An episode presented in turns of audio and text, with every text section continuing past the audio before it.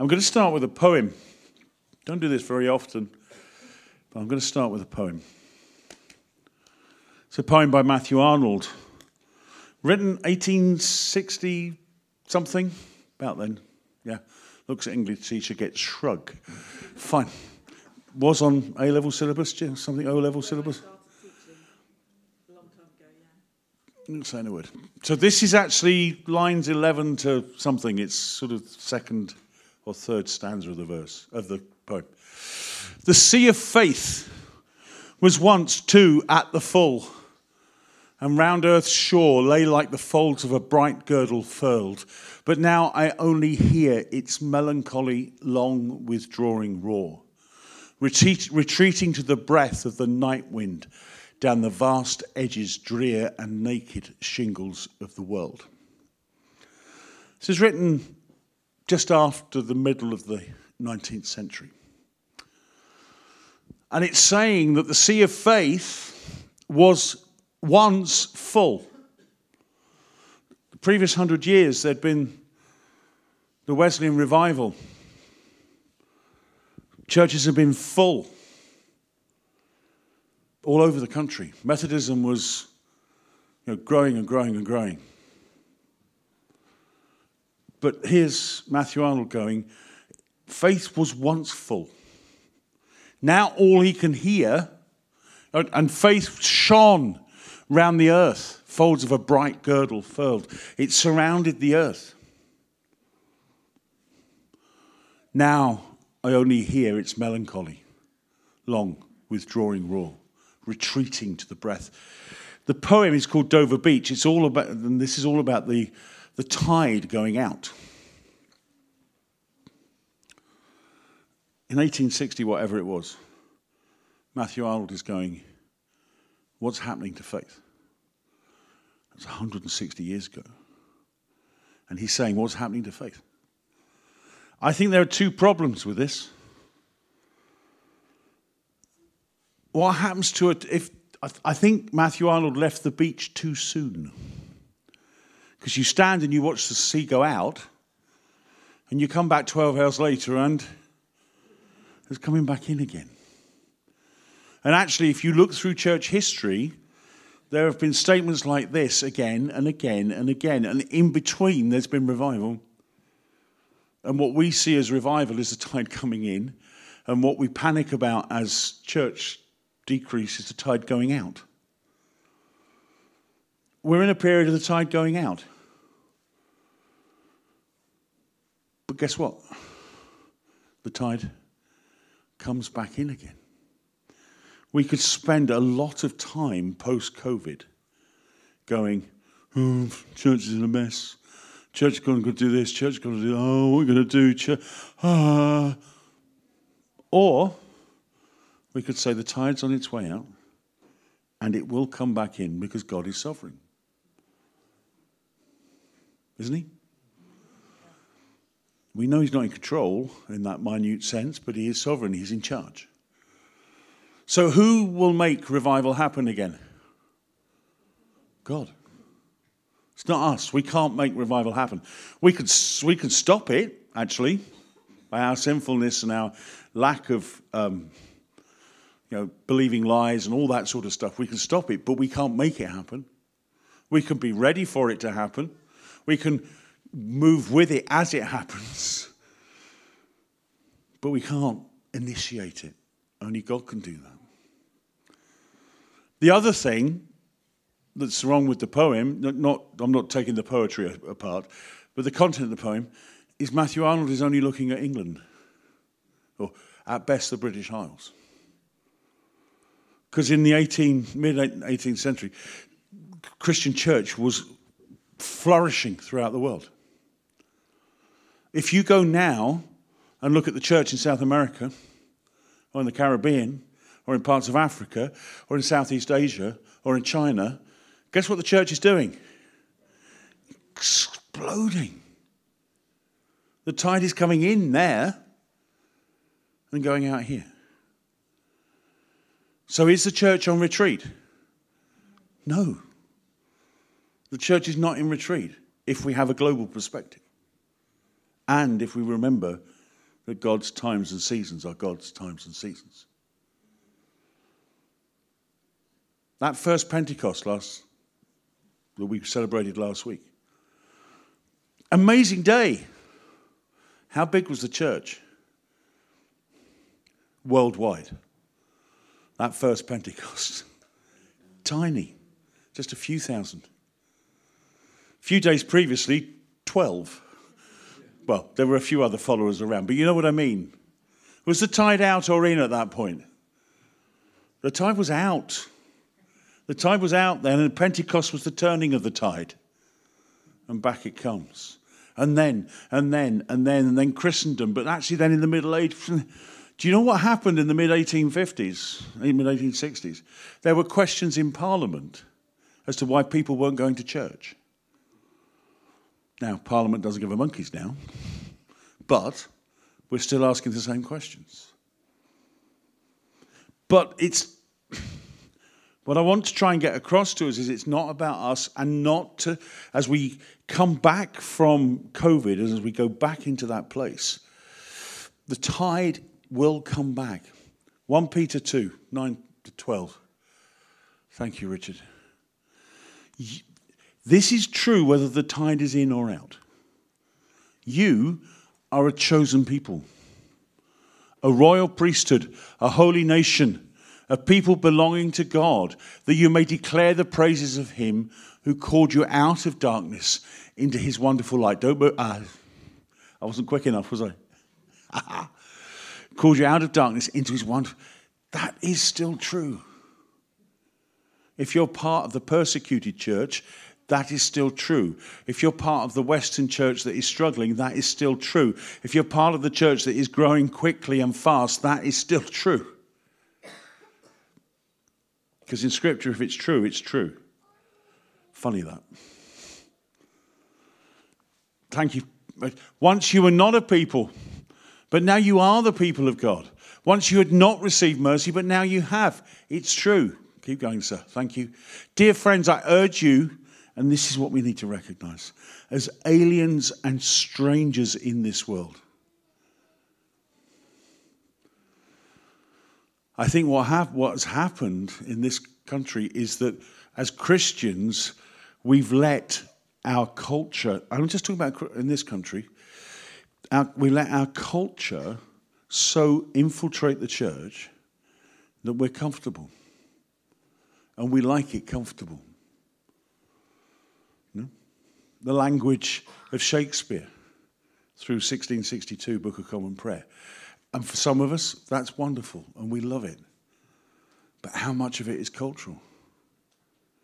The type of music we like, whether it's old hymns, whether it's 1970s country choruses, because that's what they were, if we're honest, or the, the stuff from the last 40 years, or what we.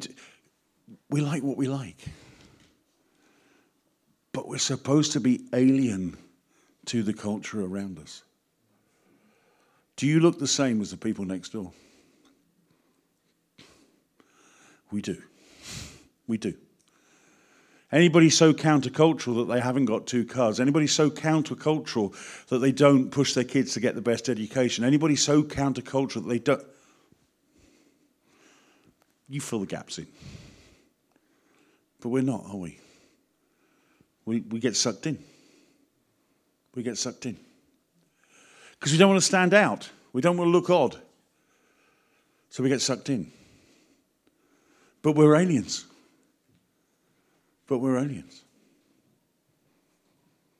We're citizens of another country. We are aliens and strangers in this world. And we're to abstain from the cultural practices. That's the translation according to Laurie Clough. There you go from the sinful desires. Because most of what culture is out there is selfish and is not holy. Please, I want to go to football. I want to play in my band. I want to have a beer.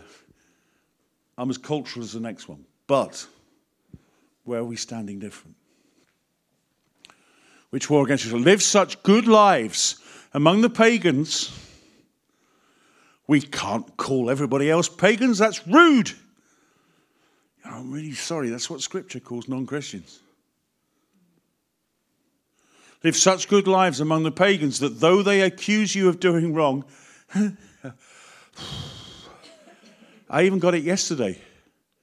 Heard it yesterday at the fete.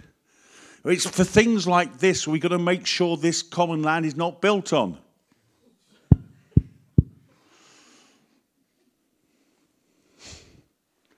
said, No, I agree with you. That's why we don't plan to build on it. And the person looked and went, and it was somebody who, it's a person that made the representation the very first time we went to planning. They believed the lie. They accuse you of doing wrong. They may see your good deeds and glorify God on the day He visits us. We are aliens and we need to recognize we are a holy priesthood, um, royal priesthood, and all the rest. We've got to hold on to it. But we need to recognize that we are aliens. We can be so comfortable in culture.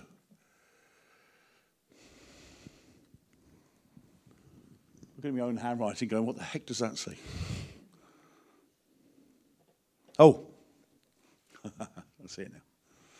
During lockdown, we've actually had to be different. We've had to be different. Lots of churches haven't been, but we've tried to be. As soon as we could open, we opened.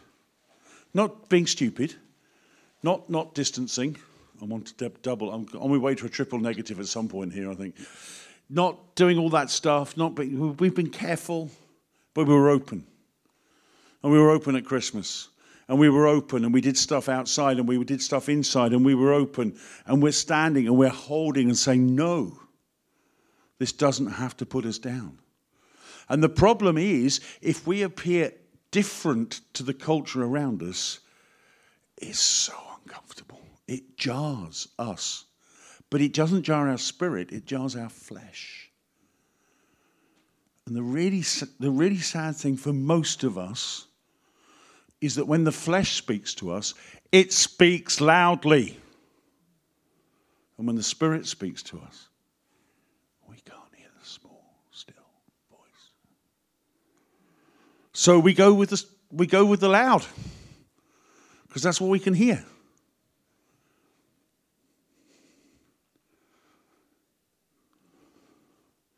Talking to some friends, church leaders. It's hard work, isn't it?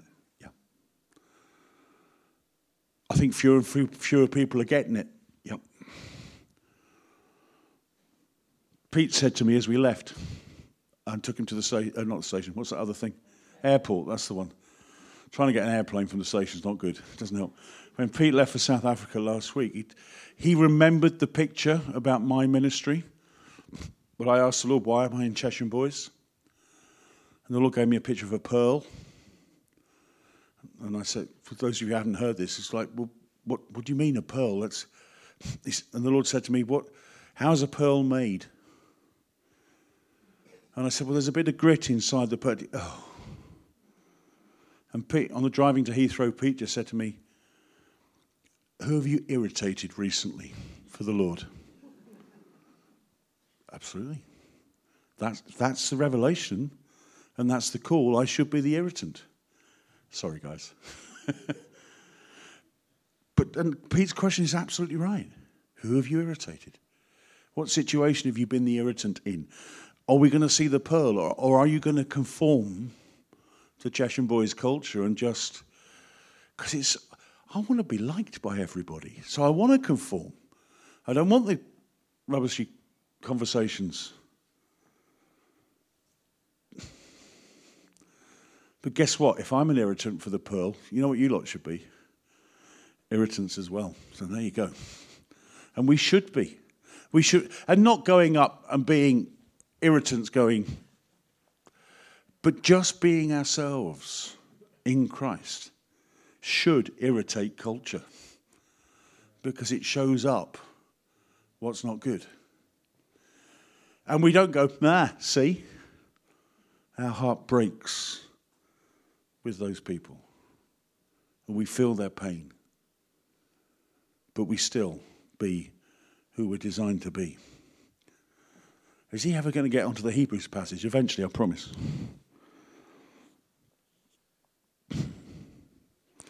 Post COVID, we cannot return to the old places. I was challenged with that this week. It's a bit weird. Post COVID, we cannot go back to where we were two years ago. We cannot. Jesus told his disciples to go back to Galilee and he would meet them there. They went back to the old familiar things. They went fishing and all that stuff. But everything was completely different. They were back in their familiar place, but everything was different. They were different. They'd spent two and a half years with Jesus. Everything was different. Jesus was now the risen Christ. Everything was different, even though they were back in the familiar place. We cannot go back. We won't bounce back. We cannot build back. I was talking to Sonia about this. It's a phrase that's used a lot. And it's the wrong phrase, I'm sorry. We cannot build back. All we can do is build forward. And we bounce forward.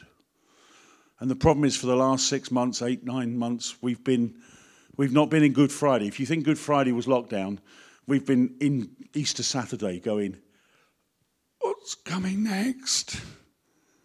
But I think the point is coming. Resurrection is coming to build back. And, and it's not build back, or maybe possibly it's no, we're back. Not back where we were, but we've built forward into the new normal. Everybody went, oh, it's horrible for it. Actually, it is a new normal. And in Christ, the transformation is that there's always a new normal. Tomorrow's a different normal to yesterday. Did you know that? As Pete said last week, if we experience Christmas and Good Friday and Easter and Pentecost and Ascension every day, then every day should be transformative, shouldn't it? If we're going to return, if we're going to come back, build forward into the future, we need resilience. Just very quickly with this, and there can be a couple of verses. We need resilience. The first thing about resilience is we need resistance. James 1 12 says this Blessed is the man who perseveres under trial, because when he stood the test, he'll receive the crown of life that God has promised to those who love him. So we need to, to resist, we need to persevere. When the culture says no, we say no, yes. When the culture says you can't, we say Jesus can. When the culture says stop that, we say we're not going to. That's the perseverance under trial. It's not just hunker down, hide, you know, be a highly holy huddle hanging on for heaven. Try and say that when you've had a couple.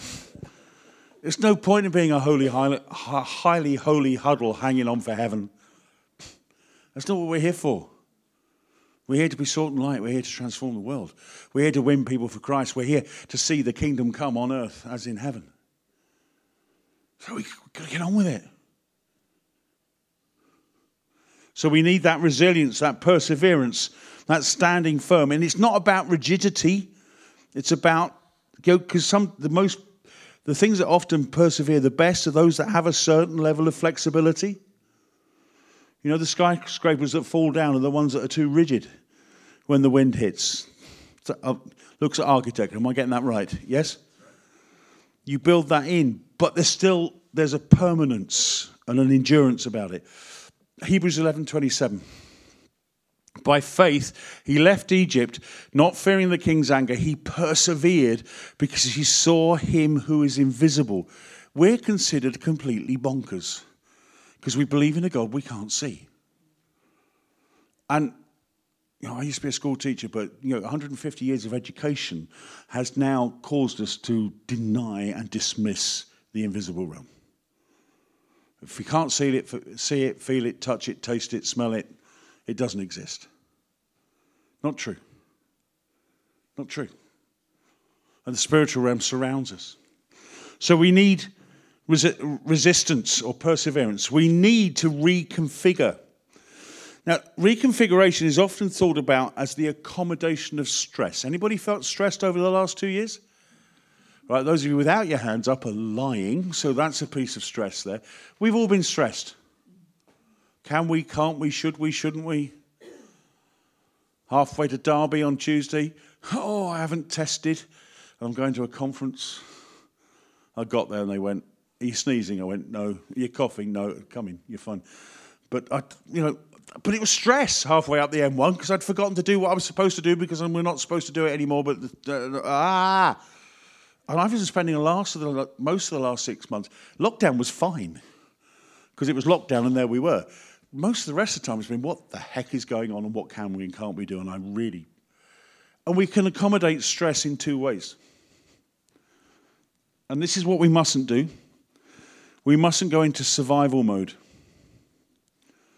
We mustn't just accommodate the stress and just, again, hang on.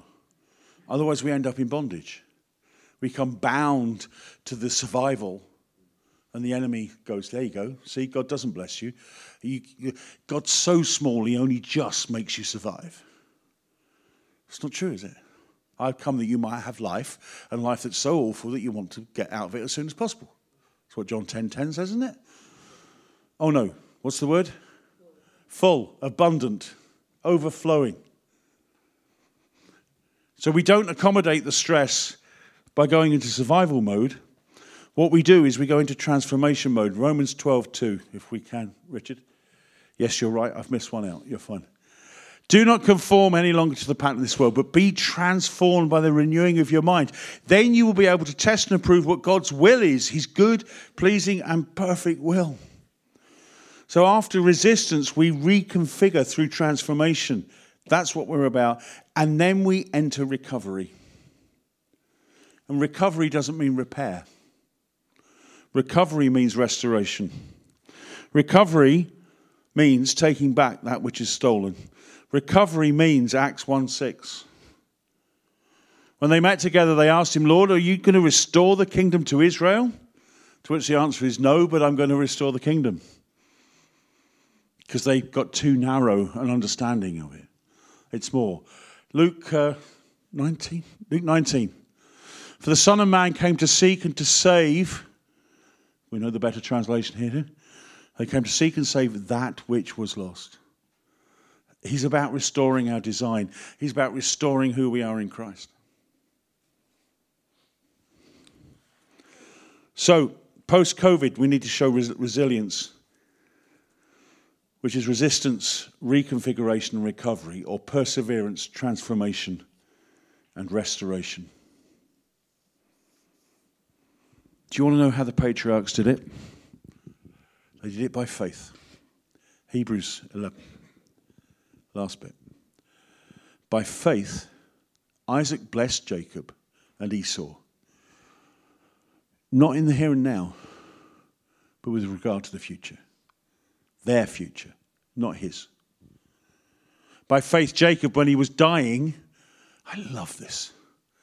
When Jacob was dying, he blessed each of Joseph's sons. They're not his children now, his grandchildren, as he leaned on the top of his staff. It's a bit missing. There is a bit missing. Oh, no, it hasn't, I haven't read it. And worshipped as he leaned on the top of his staff. In my Bible, it says he worshipped and he leaned on the top of his staff and worshipped. I got it the wrong way around. I love the fact there's a man coming to the end of his life. He's not well. His heart is completely for his grandchildren. And his activity is to lean on his stick or his walker or whatever it is you need to get here. And he worships. He just worships. Last one. By faith, Joseph, when his end was near, spoke about the exodus of the Israelites. So this isn't about his children or his grandchildren, it's about the whole flipping nation. I guess he was a government official, wasn't he?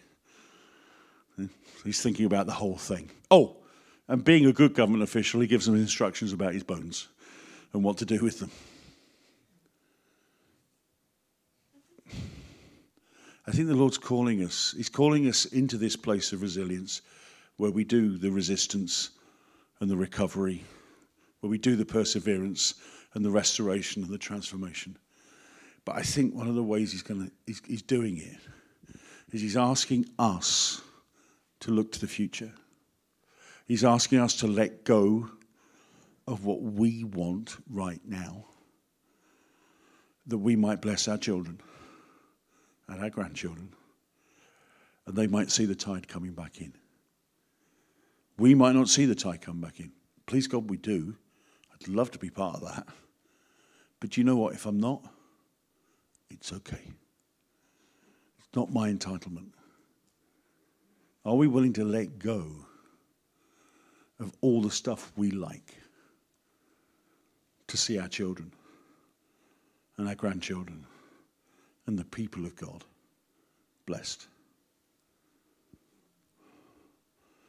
You might be sitting there going, Well, yeah, we don't hold on to the stuff from the past. Yeah, we all do somewhere. We all do somewhere. We're going to go into worship. Remember the first bit? You know, the first bit is about holding on to the promises. And remember those and declaring those. And the last bit is leaning on your stick and worshiping. I got an email a couple of weeks ago.